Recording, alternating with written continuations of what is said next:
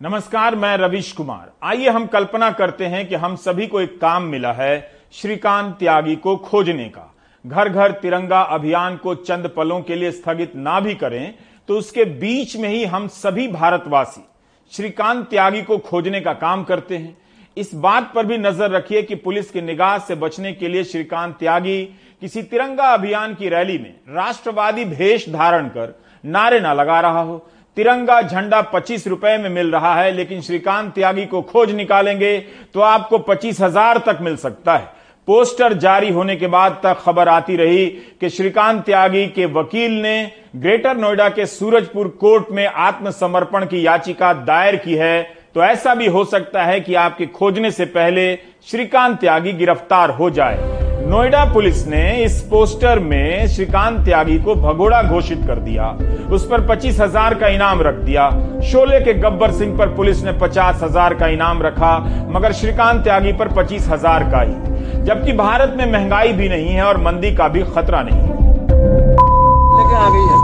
इस वीडियो को ध्यान से देखिए। श्रीकांत त्यागी केवल महिला के साथ बदतमीजी नहीं कर रहा उन्हें ज़ोर से धक्का भी देता है। बल्कि उसका हाव भाव बता रहा है कि पुलिस और प्रशासन और कानून व्यवस्था उसकी जेब में है।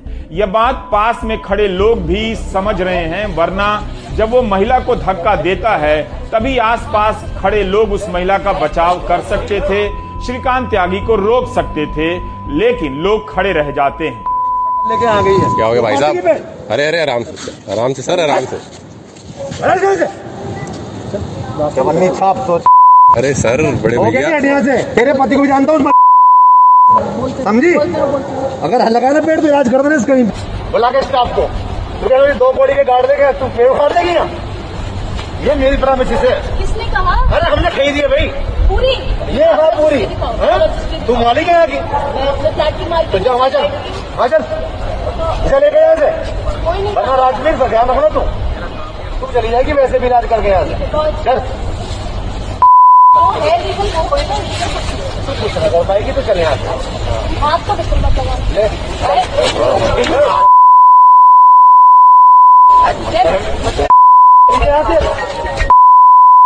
ये पेड़ यहाँ अगर किसी ने हिलाए ना क्या होगा? नहीं लग सकते सब इलीगल है। सब इलीगल काम करने से जाके गे जाइए वहाँ पे करो। यहाँ नहीं अलाउड है सोसाइटी ओमैक्स की ज़मीन है।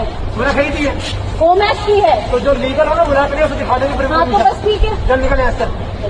श्रीकांत त्यागी की गिरफ्तारी निश्चित है मगर हमारा सवाल गिरफ्तारी को लेकर नहीं है।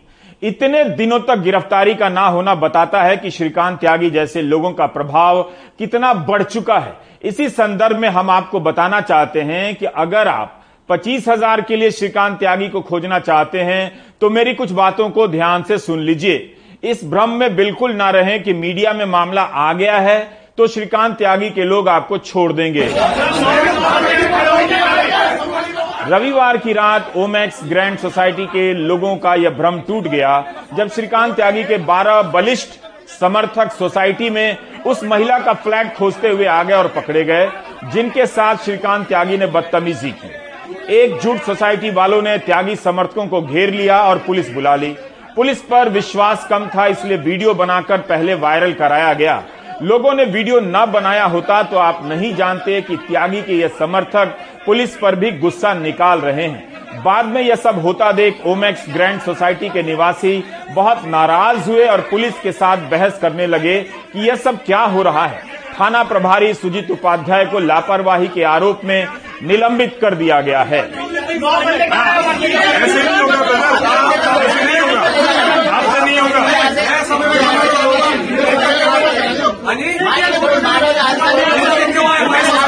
हमारी सोसाइटी में क्यों आया आज के नौजनों का अभी तक एक ने भी आईडी कार्ड नहीं निकाला लोग पूछ रहे थे कि 48 घंटे से त्यागी फरार है और वो समर्थकों को भेजकर आतंकित कर रहा है। इस हंगामे के बाद बीजेपी सांसद और पूर्व केंद्रीय मंत्री महेश शर्मा भी मौके पर पहुँचे। उन्होंने इसे गलत बताया और पीड़िता को सुरक्षा मुहैया कराने की मांग की। पुलिस ने घटनाक्रम के बाद कई लोगों को हिरासत में लिया है। सांसद महेश शर्मा ने नोएडा की पुलिस को ऐसी बातें कह दी कि हमें बीप बीप करनी पड़ रही हैं, लेकिन जो सुना सकते हैं, वो तो सुना ही सकते हैं। कौन है ये? मार रहे सर पुलिस वाले प्रेसिडेंट को मार रहे हैं। आप पूछिए उनके कमिश्नर से मैंने जब लव कुमार को फ़ोन किया जब रणजीत को तब यहाँ पुलिस आई है मेरे जिलाध्यक्ष हम यहाँ पर हैं हमें शर्मिंदगी महसूस हो रही है ये कहते हुए हमारी सरकार। सर एफ़ आई आर अभी करवाइए सर। पता करिए उनसे कि पंद्रह लड़के कैसे इस सोसाइटी में इससे बड़ी शर्म की बात नहीं हो सकती। सांसद महेश शर्मा को शर्मिंदगी होने लगी। क्या उन्हें तब भी शर्मिंदगी हुई थी जब पिछले साल नवंबर में लखीमपुर खीरी में बीजेपी के ही एक और सांसद और देश के गृह राज्य मंत्री अजय मिश्रा टेनी के बेटे आशीष मिश्रा पर हत्या का आरोप लगा था। इस जीप ने किसानों को पीछे से रौंद दिया। कई किसान मर गए। मंत्री के बेटे पर आरोप लगा, लेकिन पुलिस बचाव करने लगी। महेश शर्मा को क्या उस वक्त शर्म आई थी? क्या उस समय पूरी पार्टी आशीष मिश्रा के बचाव में नहीं आ गई? जब बेटे आशीष मिश्रा की गिरफ्तारी और पिता अजय मिश्रा के इस्तीफे की मांग हो रही थी, तब गृह मंत्रालय में बकायदा उन्हें बुलाया जाता है और इससे संदेश दिया जाता है कि सरकार गृह राज्य मंत्री के साथ है। अगर सुप्रीम कोर्ट ने मामले की निगरानी ना की होती तो आज गृह राज्य मंत्री के बेटे जेल में ना होते। लोगों ने ही वीडियो वायरल कराए, तब जाकर गोदी मीडिया और प्रशासन के दावों की पोल खुली। वरना किसानों पर ही इल्ज़ाम लग रहा था कि वही लोग पत्थर चला रहे थे, जिससे आशीष मिश्रा की जीप बेकाबू हो गई। कानून व्यवस्था ने खुद से काम करते हुए पहले यह सब नहीं किया। सत्ता और सरकार का साथ ही था कि तब गृह राज्य मंत्री अजय मिश्रा के तेवर देखने लायक हुआ करते थे। मंत्री जी आपके बेटे पर जो और धाराएँ लग गई हैं उस पर क्या जो काम है उस काम के बारे में बात करो कि कहाँ वहाँ पर धाराओं के बारे में।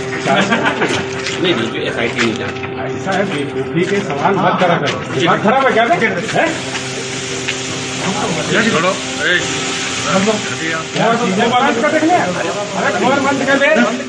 ऐसे यही हमारे मीडिया वाले हैं ना यही उन्होंने एक निर्दोष आदमी के लिए बनाया। शर्म नहीं आती है। करना है क्या नहीं करना है क्या नहीं इतने गंदे लोग क्या अरे क्या जानना चाहते हैं? हाँ? क्या पूछा नहीं नहीं। ये एस आई टी से नहीं। क्या कह रहे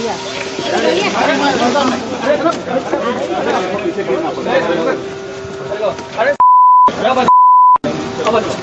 यह एक मामला नहीं है। ऐसे कई मामले मिलेंगे जिससे मैं दिखा सकता हूँ कि धर्म के नाम पर किसी को भी मार देने पर ऐसा समर्थन मिलने लग जाता है। पुलिस चुप रहने लग जाती है। उसकी चुप्पी से समर्थक और कार्यकर्ताओं में संदेश चला जाता है कि कानून हाथ में लेने पर उनका कुछ नहीं होगा, बल्कि कई मामलों में ऐसा हुआ भी धर्म के नाम पर मिलने वाले समर्थन का ही यह नतीजा था कि इससे उत्साहित होकर 2018 में बुलंदशहर में भीड़ ने पुलिस पर ही हमला कर दिया और इंस्पेक्टर सुबोध कुमार सिंह को घेर कर मार दिया।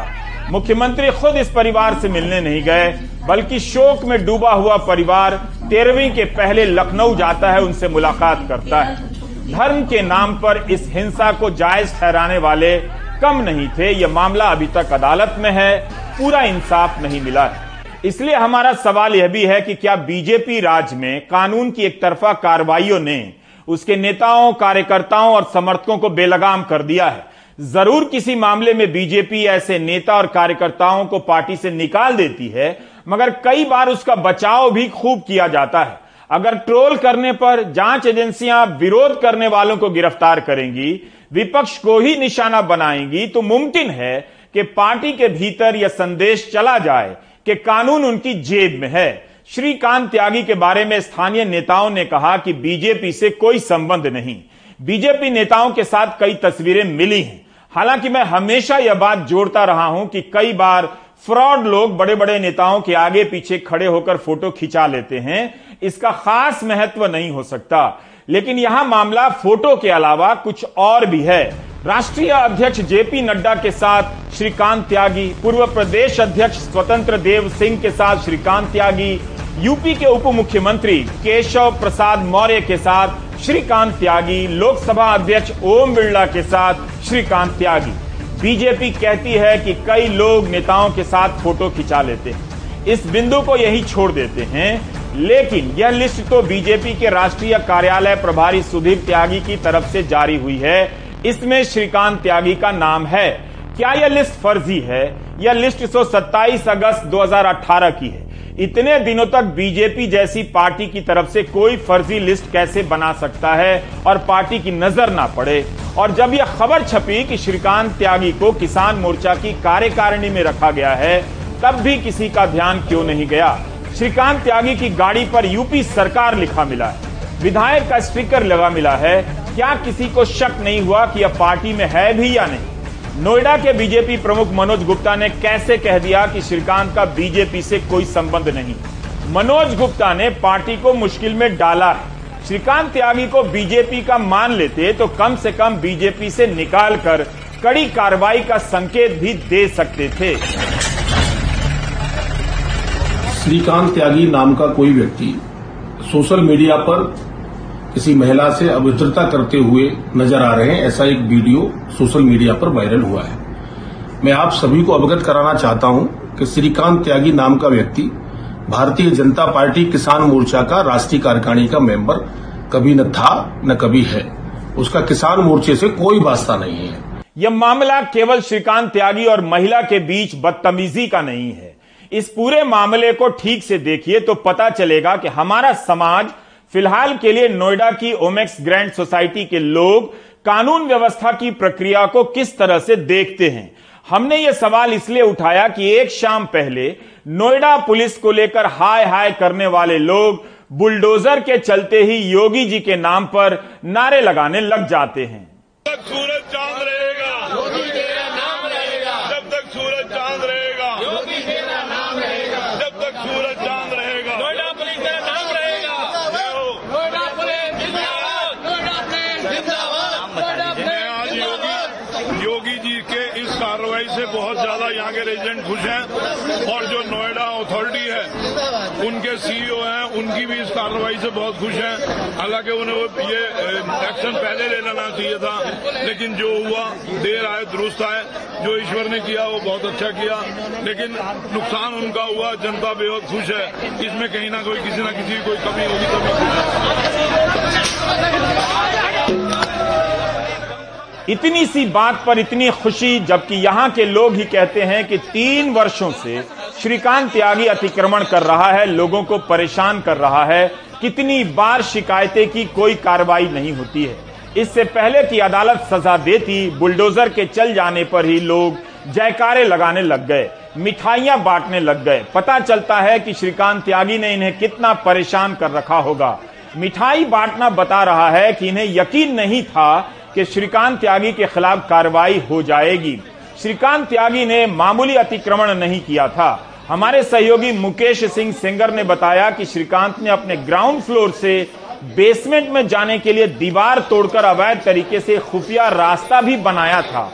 उसे अब बंद कर दिया गया है। यहाँ पर सांसद महेश शर्मा का आना, शर्मिंदगी जताना, लोगों का योगी जी के पक्ष में नारे लगाना बता रहा है कि वे उस बुलडोजर संस्कृति के समर्थक निकले, जिसे लेकर सवाल उठ रहे हैं कि यह कानून का नहीं, मनमानेपन का सिस्टम है।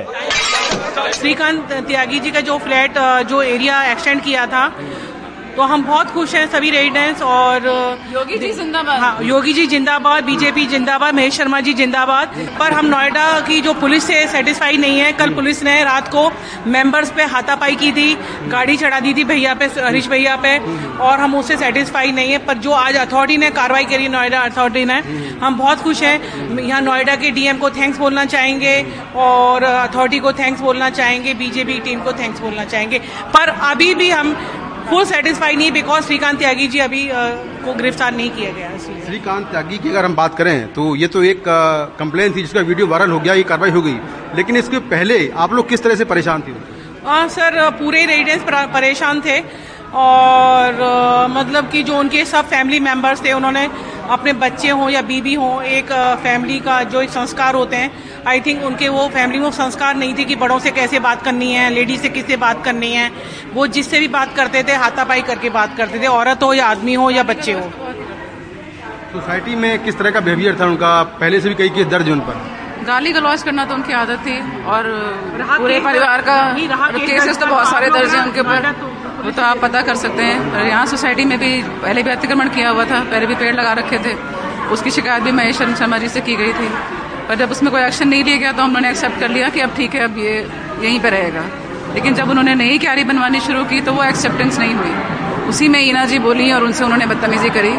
जिस महिला को श्रीकांत त्यागी ने धक्का मारा, उन्हें पुलिस की सुरक्षा दे दी गई है। श्रीकांत त्यागी एक सिस्टम का भी नाम है। राजनीति ऐसे लोगों के दम पर ही चलती है।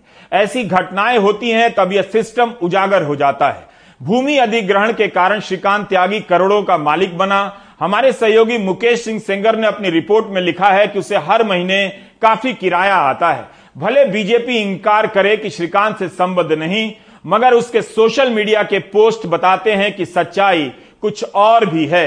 इसके साथ ही साथ उसके विरुद्ध गैंगस्टर एक्ट में कार्रवाई की जा रही है जो इलीगली उसने प्रॉपर्टीज़ अर्न की हुई है वो सब जब्त की जाएँगी। यूपी में बुलडोजर के चलने की राजनीति आप जानते हैं। इक्का दुक्का उदाहरणों से बताया जाता है कि सब पर बुलडोजर चलता है, लेकिन मुख्य रूप से आरोप यही लगता है कि कानूनी फैसले से पहले ही अल्पसंख्यक समुदाय की कथित रूप से अवैध संपत्तियों पर बुलडोजर चला दिया जाता है। जबकि साबित भी नहीं होती ये बात कि अवैध संपत्ति है या नहीं। यहाँ केवल बुलडोजर को लेकर सवाल नहीं है, बल्कि उस प्रक्रिया को लेकर भी है कि इसके चलने के नियम क्या हैं, क्या होने चाहिए। आपत्ति अल्पसंख्यक समुदाय की संपत्ति पर बुलडोजर चलाने को लेकर नहीं है। सवाल यह है कि कोर्ट के फैसले के पहले ही बुलडोजर क्यों चलाया जाता है? सुनवाई का मौका नहीं दिया जाता। अब तो कुछ ऐसे मामले भी सामने आ गए हैं कि इसका इस्तेमाल डराने, धमकाने और वसूली में किया जाने लगा है। हाल ही में बुलंदशहर के एसडीएम घनश्याम वर्मा ने एक फर्नीचर बनाने वाले जाहिद हसन अहमद से दो लाख चौसठ हज़ार का सामान खरीदा। जब जाहिद ने एसडीएम से पैसे मांगे तो एसडीएम ने बुलडोजर चलाकर उसका घर ही तोड़ डाला। क्या ओमैक्स ग्रैंड सोसाइटी के लोगों को फ़र्क पड़ा?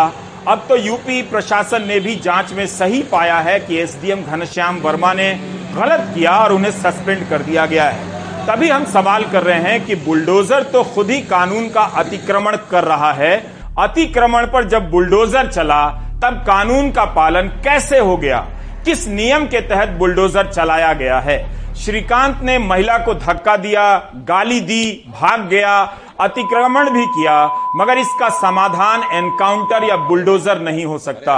जो लोग पुलिस पर कुछ नहीं करने के आरोप लगा रहे थे वही बुलडोजर के चलने पर नारे लगाने लगे। तक सूरज चाँद रहेगा नाम रहेगा। जब तक सूरज चाँद रहेगा नाम रहेगा। जब तक सूरज चाँद रहेगा। नोएडा पुलिस तेरा नाम रहेगा। नोएडा की ओमेक्स ग्रैंड सोसाइटी की घटना बता रही है कि बीजेपी के कथित समर्थक या कार्यकर्ता कानून व्यवस्था को कैसे देखते हैं और लोग भी उस व्यवस्था को कैसे देख रहे हैं। यूट्यूब में जाकर प्राइम टाइम के इस सवाल को और एपिसोड को दोबारा से सुनिएगा और विचार कीजिएगा। ओमेक्स ग्रैंड सोसाइटी के निवासी अगर योगी और मोदी के समर्थक हैं तो इसमें कोई बुराई नहीं। लेकिन जब वे बुलडोजर के चलने पर, जब तक सूरज चाँद रहेगा, योगी तेरा नाम रहेगा के नारे लगाते हैं, तब यह बात झलक जाती है कि वे समर्थक से भी ज़्यादा हैं। गौर से देखिए तो योगी और मोदी समर्थक होने के नाम पर ही श्रीकांत त्यागी उनके साथ अत्याचार कर रहा था। तो फिर बदला क्या? यह सवाल हवा में नहीं है। अगर ये लोग खुद को योगी और मोदी का समर्थक मानते हैं, तब यह समझ आता है कि सांसद महेश शर्मा को क्यों शर्माई? अगर ये समर्थक नहीं होते तो क्या शर्माती, क्या महेश शर्मा को आशीष मिश्रा टेनी के मामले में शर्माई थी? वही महेश शर्मा इस बुलडोजर के चलने के नाम पर उसी राजनीति पर लौट आए हैं और बुलडोजर के अतिक्रमण को सही ठहराने लगे हैं। कह रहे हैं कि बाबा का बुलडोजर सब पर बराबर चलता है। श्रीकांत त्यागी पर भी चल गया। शायद उनका इशारा प्रयागराज में चले बुलडोजर प्रकरण की ओर होगा। जहाँ जावेद मोहम्मद का घर देखते देखते गिरा दिया गया। उनके परिवार के लोग कहते ही रहे कि सारा कागज़ है, हर चीज़ की अनुमति है, मगर अदालत से बाहर और उसके फैसले से पहले बुलडोजर ने फैसला सुना दिया। तीन दिनों के हंगामे के बाद श्रीकांत त्यागी के अतिक्रमण पर बुलडोजर चलाने के बाद महेश शर्मा श्रेय लेने लगे कि बाबा का बुलडोजर सब पर बराबर चलता है, जबकि इसकी शिकायत तो तीन वर्षों से हो रही थी। बाबा का बुलडोजर श्रीकांत त्यागी के घर के बाहर कभी क्यों नहीं चलता है जब लोग, जिस वक्त लोग शिकायत करते हैं?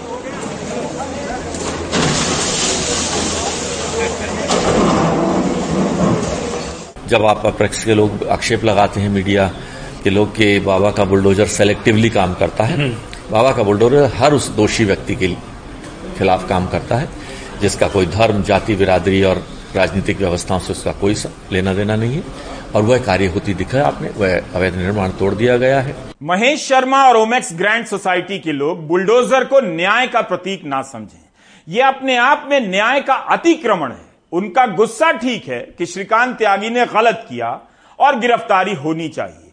लेकिन यह सब छोड़कर बुलडोजर जिंदाबाद करने लग जाएँगे तो इसका मतलब है कि आप श्रीकांत त्यागी की सजा तो चाहते हैं। मगर कानून का राज नहीं चाहते हैं। सांसद महेश शर्मा का बाबा का बुलडोजर कहना बता रहा है कि कानून बाबा का है, कोर्ट का नहीं। ओमेक्स ग्रैंड सोसाइटी के लोगों को पूछना चाहिए था कि बाबा का बुलडोजर चलता कैसे है? इसका कोई सिस्टम है या वोट के हिसाब से चलता है? अगर आप वीडियो वायरल नहीं कराते, तब क्या इतनी आसानी से चल जाता? उन्हें याद रखना चाहिए कि वे श्रीकांत त्यागी का विरोध अतिक्रमण के कारण कर रहे हैं। अगर ये बात सही है तो वे जान लें कि बाबा का बुलडोजर भी एक किस्म का अतिक्रमण ही है। अब आते हैं योगी सरकार के कैबिनेट मंत्री से जुड़ी खबर पर। कैबिनेट मंत्री राकेश सचान को एक साल की जेल की सजा सुनाई गई है। पंद्रह सौ का जुर्माना लगा है। इस केस में राकेश सचान को जमानत भी मिल गई है। यह आज का दृश्य है, योगी सरकार के कैबिनेट मंत्री राकेश सचान कानून का सम्मान करने अदालत जा रहे हैं। आज इन्हें 31 साल पुराने मामले में एक साल की सजा सुनाई गई। मगर शनिवार को जब सजा सुनाई जानी थी, तभी राकेश सचान मामले की प्रतिलिपि लेकर कथित रूप से चले गए। मंत्री इस आरोप से इनकार करते हैं। अखबारों ने दोनों ही बातें लिखी हैं कि ऑर्डर की कॉपी लेकर चले गए और फरार हो गए। बहस फरार होने या चले जाने को लेकर नहीं, क्या राकेश सचान आदेश की कॉपी लेकर चले गए थे? कोई अदालत की फ़ाइल लेकर कैसे जा सकता है? आज के दैनिक जागरण में खबर छपी है कि जो आदेश की प्रति लेकर चले गए, उसकी मूल प्रति फिर से बनेगी और इसके लिए हाईकोर्ट से अनुमति मांगी गई है। क्या फिर से गलत खबर छापी गई है? अगर आदेश की प्रति के लिए हाईकोर्ट से अनुमति मांगी गई है, तब साफ़ है कि आदेश की प्रति अवैध रूप से लेकर चले गए। अमर उजाला के कानपुर संस्करण ने 7 अगस्त को लिखा कि सजा सुनाए जाने से पहले ही आदेश की कॉपी लेकर फरार हो गए। अपर मुख्य महानगर मजिस्ट्रेट तृतीय आलोक यादव के निर्देश के बाद देर शाम पेशकार ने कोतवाली में राकेश के खिलाफ तहरीर दी। कोई मजिस्ट्रेट ऐसे तो थाने में शिकायत नहीं दर्ज कराएँगे। सात अगस्त के अमर उजाला की हेडलाइन है कि मजिस्ट्रेट की शिकायत के 24 घंटे बाद तक एफआईआर नहीं हुई है। भले ही आज राकेश सचान कोर्ट में पेश हुए, लेकिन मजिस्ट्रेट की शिकायत पर एफआईआर क्यों नहीं हुई, क्यों हाईकोर्ट से अनुमति मांगी गई? मैं 11 महीने बाद कोर्ट गया था। मेरे के वकील जो बताएगा, हम अगर कोई वाद लड़ते हैं तो हमारा वकील बताता है। वकील ने मेरे को बताया कि आज जिरह होनी है। आप पाँच मिनट के लिए आ जाइए, जिरह में साहब कह रहे थे कि पाँच मिनट के लिए उपस्थित रहना ज़रूरी है। मैं वकील की बात पर पाँच मिनट के लिए गया। अब वहाँ बाद में क्या घटनाक्रम हुआ? वकील ने हमसे कहा, आप जाइए, हम तारीख ले लेंगे और हमने जिरह की एप्लीकेशन दे दी है डेट बढ़ाने की। तब मैं वकील के कहने पर वहाँ से चला पूरे घटनाक्रम में आपकी और प्रदेश सरकार की छवि कहीं ना कहीं धूमिल होती नज़र आई। इस पर क्या प्रतिक्रिया है देखिए छवि धूमिल की आप लोगों ने गलत सलत घटनाएँ चला करके आप सही तथ्य रखते। अगर मंत्री की बात सही है तो मजिस्ट्रेट ने तहरीर क्यों दी? इस मामले की जाँच होनी चाहिए। आज सिर्फ़ एक साल की सजा हुई है। ज़ाहिर है सजा निचली अदालत ने दी है तो अपील की गुंजाइश भी है।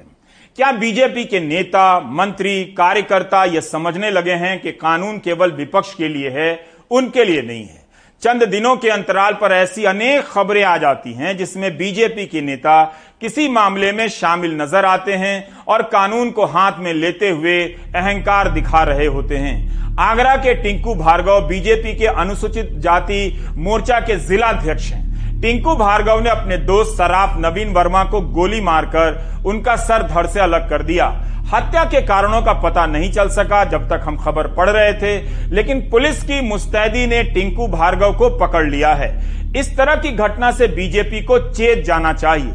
उसे ही नहीं, दूसरे दलों को भी, कि क्या हिंसा की राजनीति राजनीति की भाषा के हिंसक हो जाने से उसके कार्यकर्ताओं और समर्थकों पर नकारात्मक प्रभाव पड़ रहा है। इससे ज़्यादा इस खबर को बताना भी भयावह है। भोपाल में कई मीडिया संस्थानों को सरकार ने अलग अलग दौर में लीज पर ज़मीन दी है। इन जमीनों पर कुछ के दफ्तर चल रहे हैं तो कुछ जमीनों में दफ्तर के अलावा कुछ और भी चल रहे हैं। सबकी जाँच होनी चाहिए कि अखबार के लिए ज़मीन मिली है और इस्तेमाल कुछ और काम में हो रहा है। इसी जगह पर नेशनल हेरल्ड की कंपनी एजेएल को भी ज़मीन दी गई थी। अनुराग द्वारी बता रहे हैं कि नेशनल हेरल्ड के निदेशक विश्व बंधु गुप्ता ने ज़मीन बेच दी, जिस पर आज दुकानें हैं और मॉल हैं। यह सब बीजेपी के राज में हुआ। जब इनकी रजिस्ट्री हो रही थी, तब क्यों किसी ने नहीं देखा या जानबूझकर अनदेखा किया?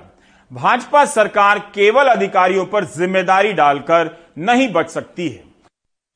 पंडित जवाहरलाल नेहरू के नाम का बोर्ड ज़मीन पर पड़ा हुआ है। एक निजी बिल्डर का बोर्ड तना हुआ है। ये कहानी है भोपाल में नेशनल हेरल्ड नवजीवन और कौमी आवाज़ के जमींदोज होने की, वहाँ कारोबारी इमारतों के खड़ा होने की। एनडीटीवी को जो दस्तावेज़ मिले हैं, वो बताते हैं कि कैसे एजेएल के डायरेक्टर रहे विश्वबंधु गुप्ता ने 24 अगस्त 2001 में भोपाल प्रेस कॉम्प्लेक्स की प्रॉपर्टी प्लॉट नंबर एक की पावर ऑफ़ अटर्नी दिल्ली के बड़े बिल्डर नरेंद्र कुमार मित्तल को दे दी। उस वक्त प्रदेश में दिग्विजय सिंह की सरकार थी।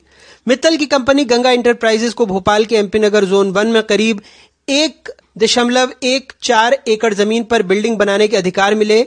दिग्विजय सिंह सरकार में नगरीय प्रशासन मंत्री रहे तनवंत सिंह की पत्नी और बहू को बतौर वेंडर प्रोजेक्ट से जोड़ा गया। 29 मार्च 2007 को भोपाल के दूसरे बिल्डर सौम्या होम्स को बतौर वेंडर प्रोजेक्ट से जोड़ लिया गया और उन्हें 46 प्रतिशत हिस्सेदारी दे दी गई। ज़मीन का कमर्शियल उपयोग नहीं हो सकता था, फिर भी यहाँ सिटी सेंटर बन गया। शोरूम, दुकानें बेची गईं।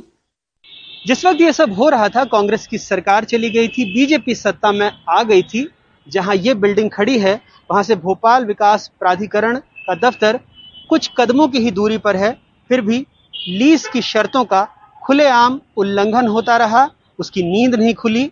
नींद तब खुली जब दुकान के मालिक नामांतरण कराने भोपाल विकास प्राधिकरण के दफ्तर पहुँचे। बिल्डिंग परमिशन से लेकर सारी चीज़ें शिवराज सिंह जी की ही सरकार ने दी हैं। तो उन पर भी एक्शन हो जाए। जिन जिन अधिकारियों ने बिल्डिंग परमिशन दी है, क्योंकि सरकार तो भारतीय जनता पार्टी की थी, और आँख मूंद कर बैठी थी क्या सरकार? या तो सरकार के अधिकारियों ने भी पैसा खाया है? एक्शन हो उस पर।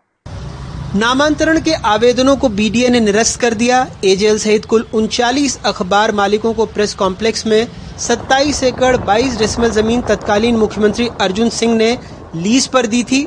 जिसमें कई और शर्तों में ज़मीन का कमर्शियल उपयोग न करना भी एक मुख्य शर्त थी, जिसके शपथ पत्र भी लिए गए थे। अब दुकानदार रो रहे हैं। सरकार कह रही है वो संपत्ति सीज कर सकती है, साथ ही लीज शर्तों में गड़बड़ी करने पर कार्रवाई में हुई देरी पर वो सरकार को नहीं सिर्फ़ अधिकारियों को दोषी मानती है। सीधा लीज की शर्तों का उल्लंघन हुआ है। और दूसरा इसमें यह भी है कि अभी तक किसी न्यायालय की तरफ़ से हमें सीज करने पर कोई स्टे नहीं है। तो इस बात पर भी सरकार विचार कर रही है कि अगर स्टे नहीं है तो हम सीज भी कर सकते हैं। जो देखिए, ये बात बिल्कुल सही है। आपका जो कहना है, मैं उससे ये बात सही है कि बीच में अधिकारियों के स्तर पर कुछ गड़बड़ियाँ हुई है और जो कार्रवाई समय रहते होना थी, वो कार्रवाई समय रहते नहीं हुई है। और इसकी भी हम जाँच करा रहे हैं कि अधिकारियों के स्तर पर कहाँ पर क्या गड़बड़ी हुई है और इसके लिए कौन से अधिकारी दोषी है, उन अधिकारियों के खिलाफ भी सरकार कार्रवाई करेगी। भोपाल संस्करण में काम करने वाले नवासी कर्मचारियों ने भाचावत वेज बोर्ड के तहत वेतन भत्ते में विसंगति, अचानक तालाबंदी और उनके प्रेस की ज़मीन पर आलिशान इमारत बनने को लेकर कोर्ट का दरवाज़ा खटखटाया। महात्मा गांधी के वक्त छपे अखबार की ऐतिहासिक प्रिंटिंग मशीन तक गायब हो गई। उसकी रिपोर्ट लिखवाई गई। कर्मचारी पत्रकार धरना प्रदर्शन करते रहे, लेकिन न बकाया मिला, न इंसाफ। मोहम्मद सईद खान प्रोडक्शन से जुड़े थे, अब जैसे तैसे घर चला रहे हैं। किसी बड़े नेता ने मिलने नहीं दिया। हम बार बार ए आई सी सी गए, उन्हें रजिस्टर्ड रजिस्ट्री द्वारा हमने सूचना भी दी। हम लोग ये चाहते हैं कि कांग्रेस का प्रचार प्रसार के लिए वही एक अखबार था ज़मीन वापस दी जाए प्रेस चालू हो और वर्करों को जो वर्कर बेकार हैं जो बेरोजगार हैं जो बेचारों के भूख प्यासे मर रहे हैं उनको सर्विस मिली जाए और वापस जो गांधी जी की मशीन है उनके मुलजमों को पकड़ा जाए और मशीन वापस लाई जाए। अभी कितना पैसा वर्कर को रुका हुआ है? अब नब्बे में हमने एक करोड़ सत्तर लाख का केस का क्लेम करा था जिससे अभी तक कोई पैसा नहीं मिला प्रदेश? कांग्रेस कह रही है जाँच की वजह से दिक्कत आई केंद्र पैसा दे राज्य सरकार कह रही है कांग्रेस ने धोखा दिया वो न्याय देंगे लेकिन इन सब के बीच तीस साल का वक्त गुजर चुका है। देखिए मैं खुद मानता हूँ कि वो भुगतान जो उनके मेहनत का था होना चाहिए। मगर ईडी ने केस लगा दिया इसलिए मामला शिथिल हुआ। और यदि हमारे लीडरों के दिल में बेईमानी होती तो ईडी को चिदम्बरम साहब के टाइम पर फ्री हैंड किया गया है। हम भी उस जाँच को प्रभावित कर सकते थे, वो जाँच उस टाइम भी खत्म कर सकते थे। मगर जो जाँच 2015 में नरेंद्र मोदी साहब के काबिज होने के बाद बंद हो गई, उस जाँच को 2015 के बाद ईडी ने फिर क्यों खोला? आरोप एक जिसे दफना दिया गया, उसका पुनर्जन्म क्यों हो गया? सीधी तौर पर उसके पीछे राजनीति है। मैं तो आज और आपके समक्ष ये मांग करना चाहूँगा नरेंद्र मोदी जी से और अमित शाह जी से कि वो नेशनल हेराल्ड के बचे हुए कर्मचारियों का पैसा भी अपनी केंद्र सरकार के माध्यम से करवाएँ। कि उनके साथ भी हम लोग निश्चित रूप से न्याय करेंगे। और ये ना केवल कर्मचारियों का विषय है, ये जो फ्रीडम फाइटर हैं, जिन्होंने देश के लिए अपना सब कुछ समर्पित कर दिया उनके साथ भी धोखा कांग्रेस ने किया है। बहरहाल, अकेले एजेएल नहीं। कुल उनचालीस अखबार मालिकों को भोपाल के प्रेस कॉम्प्लेक्स में 30 साल के लिए ज़मीन लीज पर दी गई थी। ज़्यादातर ने नियमों का पालन नहीं किया। सवाल ये है कि सरकार सब पर कार्रवाई करेगी। आज भोपाल की जिस ज़मीन पर नेशनल हेरल्ड की बिल्डिंग पर व्यवसायिक इमारतें खड़ी हैं, कम से कम उसका बाज़ार मूल्य ही 200 से 250 करोड़ रुपए है। 2014 से 2019 के बीच राहुल गांधी की संपत्ति लगभग 70 फ़ीसद बढ़कर 15 करोड़ रुपए के पार जा पहुँची है। लेकिन इन नवासी परिवारों का मात्र तीन करोड़ रुपए का बकाया भी अब तक नहीं मिला है और वो सड़क पर आ गए हैं। भोपाल से अपने सहयोगी रिजवान खान के साथ अनुराग द्वारी इंडिटीवी इंडिया। मौसम विभाग के महानिदेशक मृत्युंजय महापात्रा ने कहा है कि जलवायु परिवर्तन के कारण अचानक और बहुत ज़्यादा बारिशें होने लगी हैं। इन दिनों ऐसी बारिशों की संख्या ज़्यादा हो गई है, जब कुछ समय के भीतर बहुत ज़्यादा पानी बरस जाता है। यही नहीं, आकाशीय बिजली गिरने की घटना भी बढ़ने लगी है। हिमाचल प्रदेश में आज बादल फट गया सोलन के भाडोगा गाँव के ऊपर बादल फटा है। अचानक पानी गिरने से कई सारे घरों को नुकसान पहुँचा है और एक व्यक्ति की मौत भी हो गई है। हिमाचल के ही भावनगर में भूस्खलन से नेशनल हाईवे पाँच बंद हो गया। जिसे साफ़ किया जा रहा है। आप केवल उन खबरों को सर्च कीजिए कि हिमाचल और उत्तराखंड में बारिश के कारण पिछले दो महीनों में कितनी बार सड़कें बंद की गई हैं, आपको पता चलेगा। क्या बिहार में सरकार बदल रही है? इन दिनों बिहार कम बदल रहा है, सरकार ही वहाँ दिन रात बदल रही है। बाकी अमृत महोत्सव भी तो चल रहा है, अमृत पीते रहिए और ब्रेक लेते रहिए।